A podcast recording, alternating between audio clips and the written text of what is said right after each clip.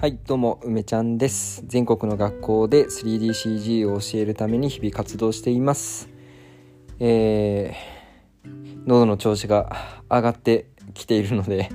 たくさんラジオを撮っております。えー、元気ですね。えー、っとねもう話したいことがあってうーん何度か話せるといいなと思ってるんですけどね今後も。その今ですね、えっと、子どもの学び場はいもうスクールっていうのをやめてですね子どもの学び場を作ろうと思ってまあなんか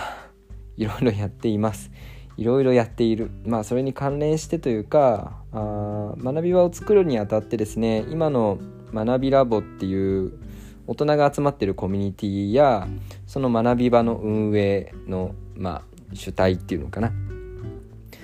えー、あとは学校教育みたいなその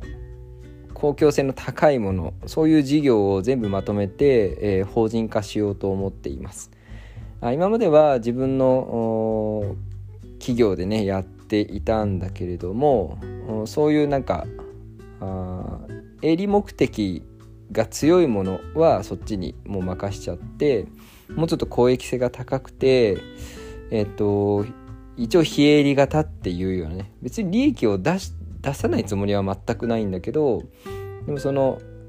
長く続けられるようにね、えー、より公益性の高いことをやっていくっていうのを一般社団法人で、えー、立てようと思っています。そうあのなんでその学び場作りっていうのは会社の会社設立と一緒にね、えー、進めているものでえーと、これにはねいろんな準備が必要です、まあ、一つはホームページを作っているっていうこともそうだし一つはその学び場には先生が必要なんで先生のえっと、育成カリキュラムとかシステムとか契約とか、えーまあ、ホームの周りだよね。そこら辺を今固めている。もっとあとは人材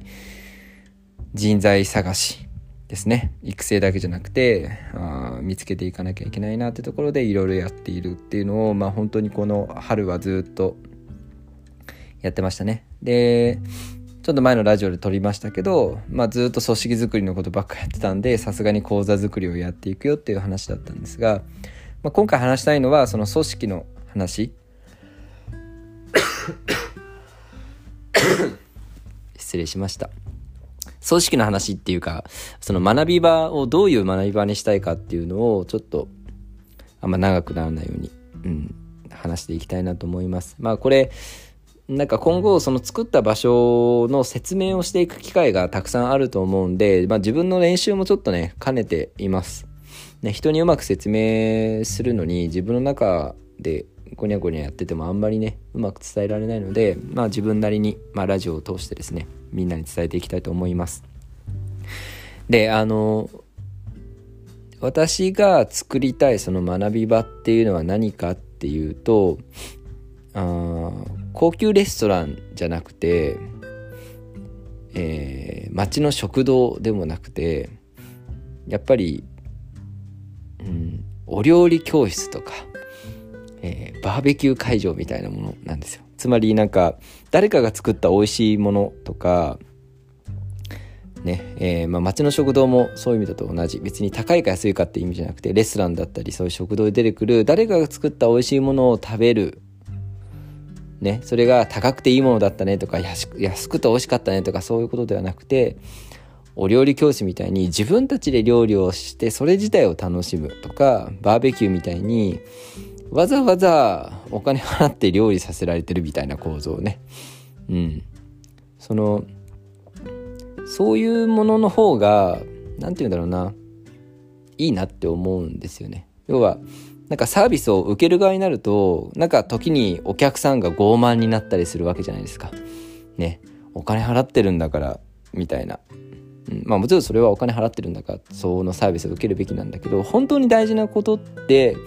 まあ、もちろんいいサービスを受けることもそうだけど自分が何かサービスを提供できるというか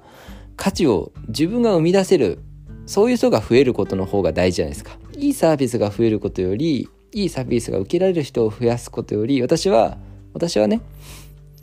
いいサービスを自分で届けたいとか届けるのに一役買って加担してくれる、うん、そういうなんだろうな自分が主人公な人が増えてほしいんだよね。だそうなった時やっぱり私たちはレストランに行きたいんじゃなくてバーベキュー会場に行きたいんだと。今アウトドア流行ってますよね。ね本当にそんな感じ。だからその子供たちの教育を考えようというところが子供たちにいい教育を届けてくださいっていうことじゃなくて一緒に作りたいって思っている人たちと作っていきたいんだよね。だからあの私が作ろうと思っている学び場っていうのはスクールっていう言葉よりもコミュニティとかサロンって言われるような要はうん、まあ、サロンってどうなんだろう。わかんない、まあ、みんなで作っていくような、うん、より仲間と思えるようなあそういう人たちとそのサービス提供者でも私たちはね我々はあるんだけどそこに来てくれた人たちもお客さんっていうより同じ仲間として同じ方向を向いてやっていけるようなそういう場所にしたいんですよね。でその代わり価格とかっていうのはやっぱあなんていうの同じ気持ちであることがすごく重要だから価格は運営運営ギリギリというか要はその利益追求でやる必要がないと思っているのね。うん、その代わりその要は人手がかかるわけ人が人が一番お金かかるわけよその人の部分をみんなでねあのリソースを出し合うことでコストをカットしていこうっていうことになります。ね。うん、なやり方をねしっかり考えてルールとかも必要だし何て言うんだろうな。それでもそのみんなが頑張ってくれることに対してそれが何て言うんだろうな。あなんか搾取みたいになってしまってもいけないなと思うからすごくバランスは難しいんだけどでもねできると思う。うん。あのみんなの力ですごいきれい事のように聞こえるかもしれないけどみんなの力で、ね、自分たちのためにまあ自分たちの力で自分たちのためにねあの手を動かしてねやっていくっていうことがきっとすっごい楽しいことだと私は信じてるし自分自身はそうやってやってきたし学びラボもそういう場所だと思っているんでこれから作る学び場っていうのもお父さんもお母さんも子供みんなで一緒になって学んでいける場所っていうのをやっぱコンセプトにしていきたいんだよね。うん。なんかこう消費的な学びとか教育っていうのをやりたくないの。そんなことやるんだったら別に、うん、講師の仕事でいいと思います。うん。そしてその講師の仕事とは明確にこの子供の学び場を作るこの子供の学びを作るっていうことはもう完全に別なわけ。でもさ普通に考えたら子供の学びを作る。そこで私は講師をしますってなんか自然な流れでしょ。でも私は別に全然講師をそこでやりたいと思ってるわけじゃないのね。私がやりたいのは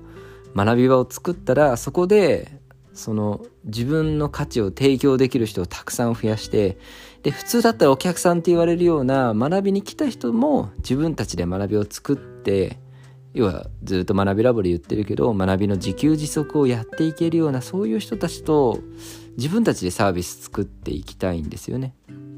だから最初そういう能力がないとかあ自信がないとかだったとしても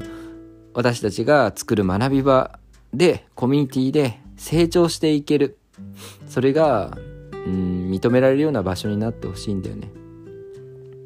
あなたはこれぐらい教えられるすごい人だから教えられるってまあそれも大切なんだけどそうなりたいって思った人も素敵じゃん。誰かに教えられる人になりたいとか価値を届けたいそういう人になりたいって思うことって素敵じゃん。だからそういう人たちがちゃんとその空間の中でそれはもちろんちゃんと行動してね言葉だけじゃなくてその願いに従ってさ何か行動して努力をしてちゃんと成長できるような場っっていうのにしたいんだよね。でそれは作れると思うそういう理念を掲げて同じ仲間がいればそういう環境になるからそういうところだったら挑戦とかを肯定してね人の頑張りを応援して認めてあげられてそしてそういう中で子どもたちと教育を一緒に作っていく、作って消費してっていうそういう自給自足のねえー、学び場っていうのが作れると思います。もちろん学びラボっていう場所がもともとそういう理念のもとにあるからね。結局作るものは変わりません。だけどそこにあの正式に子供たち小5から中3ぐらいっていうのを今考えてますけど子供たちを招いてちゃんとやってこうっていう ちゃんとってなんだろうって感じですけど改めて自分たちでサービスを作ろうってそのサービスを明確にしたっていう。ことだと思います。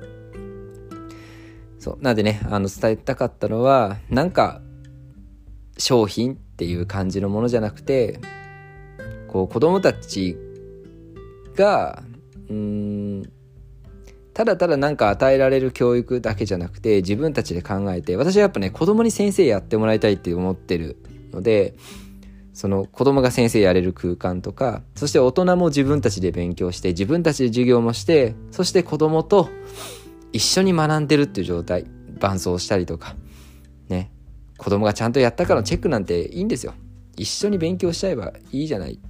でそれが楽しいなって。なんか子供たちだけじゃなくて大人たちだってもうさだってぼーっと生きてたら置いてかれちゃうような時代なんだから子供たちにいい教育を与えたいっていうところの目的にさ自分たちも学びたいっていうのが入ってる人たちとやりたいじゃないですか。まあそういう場所を作っていくんでこれ聞いているね、ま、学びラボのメンバーとかもう全然関係ない、うん、ラボって何ですか？みたいな、まあ、そんなあなたも是非ですね私はそれ10月ぐらいにはもう発足したいと思ってるんで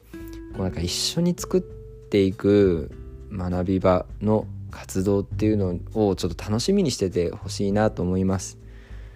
あの意味わかんなすぎて意味わかんないっていうのは商品として分かりにくすぎてね。だって分かりやすいじゃん。月いくらでこれを教えますよ。子供たちの IT 教育をしますよ。分かりやすいじゃん。だって私は塾とか学校とかなんか商品を知ってるからさ。そういうのが分かりやすいけどそのそれでいいのって思ってるの。それはそれでいいと思うよ。そういうのがあってもいいんだけど私はなんかただ商品を買うだけでいいんですかって。商品を買ってあとはよろしくでちょっともったいないじゃん。せっかく子供たちが学ぶことがあるんだったらそれを一緒に見てあげたりとか自分たちもなんか成長したりとか。ね他のラジオでも撮ったけどその中で大人が学んでたら新しい仕事の出口につながりましたとか最高だよね。子供と一緒に勉強してたら自分も勉強してて自分の仕事増えましたみたいな。副業も増えましたとか収入源増えました。